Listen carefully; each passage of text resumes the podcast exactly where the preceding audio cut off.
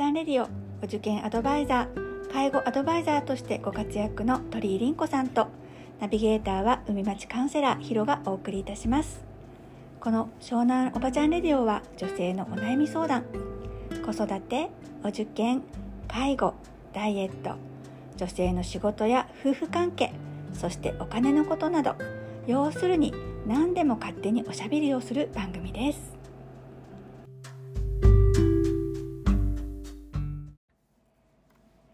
月12日土曜日3連休ど真ん中です。今日は第3回目。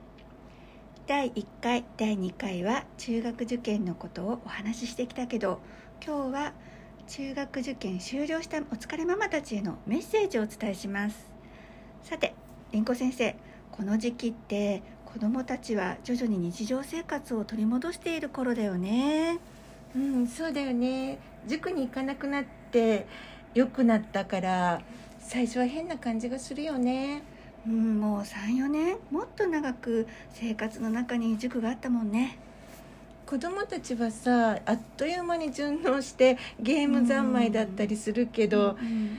母にとってはこれが本来子供らしい暮らしなのかなって思っちゃうからなんか干渉にも浸るよね。うん、でもさ子供って切り替えが早いからもう今から4月からの中学生活楽しみにしてる子も多いよね。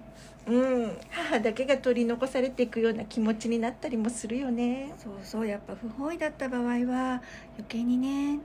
それってどうしたらいいかね、これはねもう落ち込んでるしかないよね。うん。浮上するためには一回落ち込まないと浮かび上がってこないからうん。一回沈んだ方が早く浮かんでくるよ。うん、それって引きずっててもいいってこと？引きずってもいいっていうよりも引きずっちゃう、うんそれだけ一生懸命だってことの裏返しだから、ん。そんなに簡単に気持ちは晴れないって。うん。うんいつ晴れてくるかな？ずっと晴れないときついよね。これね心配いらないの、うん。どなた様も中間テストの終了のタイミングで一斉に我に返るから。えその頃？えもしかして中間テストの結果って5月ぐらい、ん。そうそううちの娘たちの学校はあの回答用紙が来た後学年の順位の紙もらってきたよ。あれ大抵もらってくるんだけどうん。気絶するよね、そう、うん、実はねうちの子入学試験の時って結構上位で入ったと私は思ってたの。でも結果見て倒れそうになった。あるあるだよね。もう上の順位で入ろうが下の方で入ろうが努力しないものは即深海魚そっか深海魚確かにねうちの子やっぱりね塾から解放されてずっと遊んでたからな。うーん受験が終わって入学するまではさうん。今まで大変だったから遊ばせてあげたいっていう母心もあるし入学してからは慣れるまでは勉強しろってなかなか言いにくいよね。今まで頑張ってきたもんね。うん。でもさ中間テストが終わってうん。うっそでしょってなった時にうん。再び母のスイッチが入るのよ。そっか。ここで再度のスイッチ入るんだね。うん、どなた様もこういう経緯をたどって立ち直っていくので5月までは母は落ち込んでたりぼーっとしたりするんでいいと思うよ。うん。そっか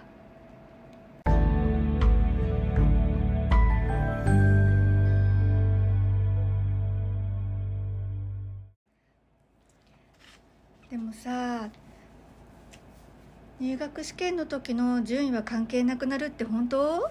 うん人にもよるけど中高一貫校って半端ない提出物が出たりうん。授業の進みも相当早いから怠けると一気に奈落の底に行くよね。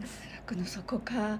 中高一貫校なのに高校入学の時って名簿から消えていく子が何人かいたそういえばそうなんだよ。どの学校でも一貫校なのに高校ついてないって子も一定数いるから油断できないんだよね。か。でもその前にさ親が呼び出しされるよね。そうなの。中高一貫校面倒見が親にもいいのよ。うんうん。だってそのためにさ中学受験頑張ったんだもんね。でも例えばどんな風に面倒見がいいの？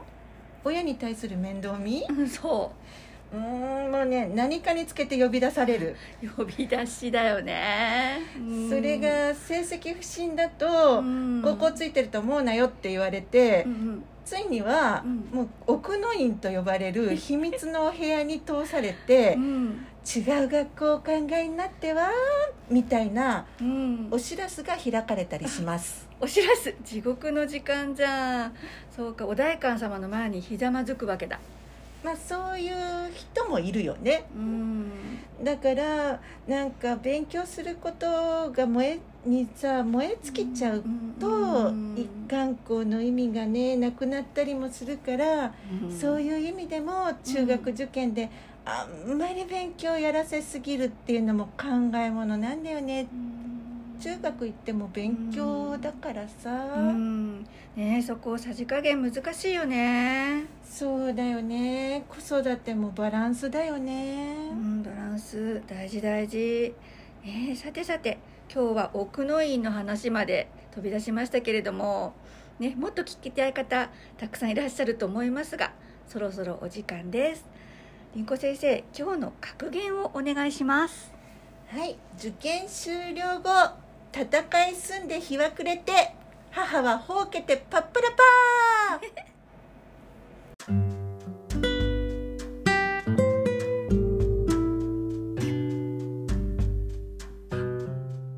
湘南おばちゃんレディオ鳥居凛子と海町カウンセラーヒロがお送りいたしました。毎週土曜日10時にお会いしましょう。ままたねー